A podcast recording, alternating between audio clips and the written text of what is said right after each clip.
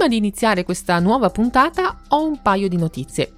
Alla pagina appuntamenti del sito guardachecielo.it trovate le date di alcuni eventi sotto le stelle in mia compagnia, due dei quali saranno particolarmente in tema con Stelle e TV. Chuck, Occhi al cielo e Zodiaco e Cartoons, nei giardini di un bel castello.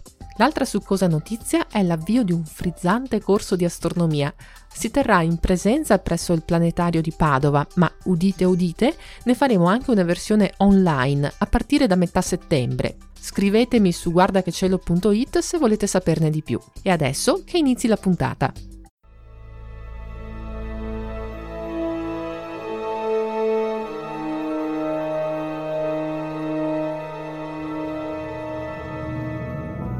Un filosofo una volta si chiese: siamo umani perché osserviamo le stelle o le osserviamo perché siamo umani?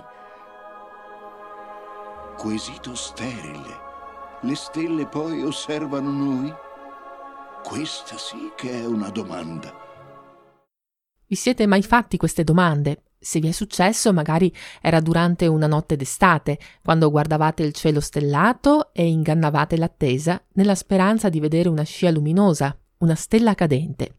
Che in vita vostra ne abbiate viste centinaia o nemmeno una, la cosa certa è che quando vedrete passare la prossima sarà sempre una sorpresa, di quelle che strappano un'esclamazione di stupore e un sorriso.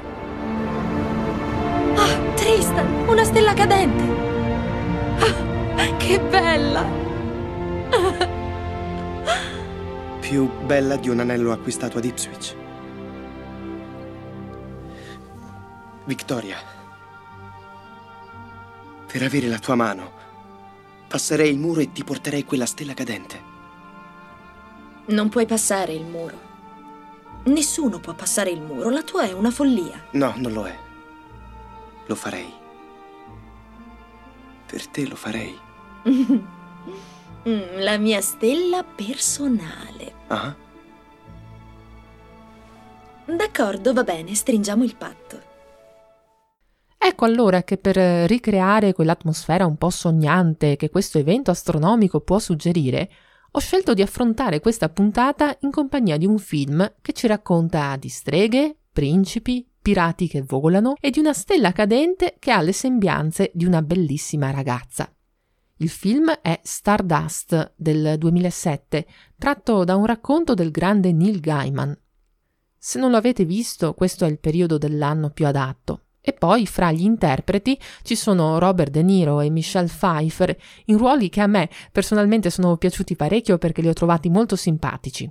Stardust è una bella favola e gli concediamo tutte le licenze poetiche e scientifiche del caso, ma vederlo può essere l'occasione per sottolineare tutto ciò che non è una stella cadente.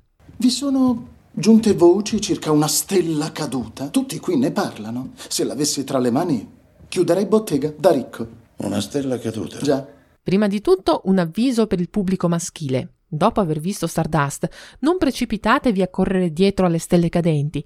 Non sono ragazze bionde che cadono dal cielo, come succede alla protagonista del film. Ma avete visto una stella caduta qua intorno? Che ridere. No, davvero, siamo in un cratere, è qui che è caduta. Sì, è qui che è caduta. Qui. O, se vogliamo essere più precisi, lassù è dove questo dannato ciondolo è spuntato all'improvviso tirando giù la stella dai cieli dove stava per i fatti suoi. E laggiù è dove essa è atterrata. Qui, invece, è dove essa è stata colpita da un magico idiota volante.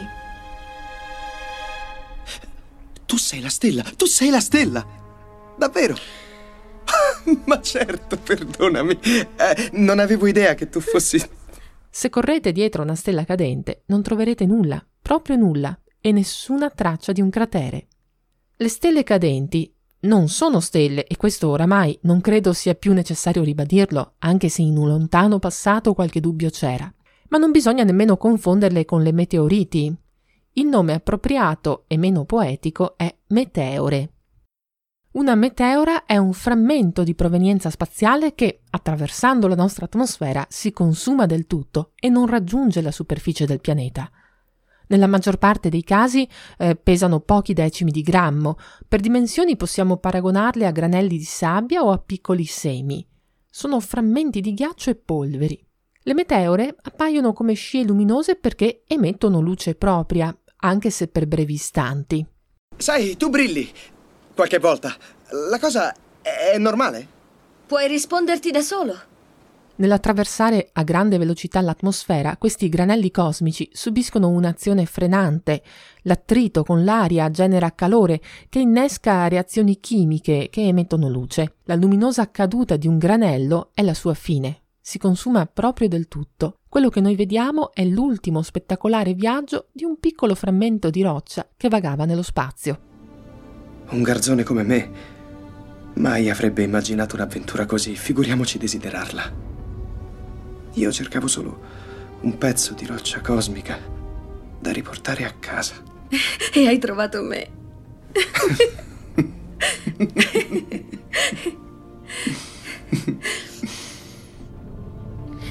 Se c'è una cosa che ho imparato osservando la Terra, è che spesso la gente non è come sembra. Ma perché ci sono frammenti di roccia sparsi nello spazio e perché ci piovono addosso in determinati periodi dell'anno? Occupano certe zone dello spazio perché qualcuno se li è persi per strada. La responsabilità, nella maggior parte dei casi, è delle comete, che sporcano lo spazio di particelle di polvere ghiacciata. Quando la Terra viene a trovarsi dalle parti in cui è passata una cometa, attira verso di sé alcuni dei frammenti che questa ha lasciato lungo la propria orbita. Nel fare il suo giro intorno al Sole, il nostro pianeta attraversa varie zone sporcate da altrettante comete, così nel corso di un anno gli appuntamenti con le piogge di meteore sono molti, anche se le più famose restano quelle di San Lorenzo, che ad essere precisi si chiamano Perseidi. Che cosa me ne faccio di questa? Una misera manciata di polvere di stelle. No, polvere di stelle, polvere di comete. Questo sono le meteore. Ma facciamo un riassunto di cosa non sono. Le stelle cadenti non sono ragazze che cadono dal cielo, non sono stelle, non sono meteoriti e, attenzione, non sono nemmeno piccole comete. Come pure le comete non sono stelle cadenti in formato extra large. Le comete sono blocchi di ghiaccio e roccia grandi come montagne, che vediamo perché il ghiaccio riflette la luce del sole, non sono oggetti fiammeggianti che vagano nello spazio. Ho parlato con parecchie persone convinte che fosse così. Che cosa fanno le stelle? Procurano guai? Lo so, va bene, scusa. Posso dare un'altra risposta? Le stelle sanno come infastidire i ragazzi di nome Tristantorio. In tempi passati, le stelle cadenti, come tutti i fenomeni celesti imprevisti e mutevoli, erano considerate brutti presagi. Oggi invece giochiamo a esprimere desideri avvistandole, ma al di là dei significati che non ha, il passaggio di una meteora è uno spettacolo che, seppur effimero, vale la pena di cercare in cielo. Io vi auguro di riuscire a vederne tante. Se vi è piaciuta questa puntata, ma volete saperne di più sulle stelle cadenti, vi segnalo che ne ho parlato parecchio più a lungo in una puntata di Wikiradio, trasmissione di Radio 3. Trovate il link su guardachecielo.it. Se l'ascoltate sentirete anche la lettura della poesia 10 agosto, fatta da Vittorio Gasman, un'interpretazione che mette i brividi da quanto è bella. Con questo è davvero tutto, io vi do appuntamento alla prossima puntata.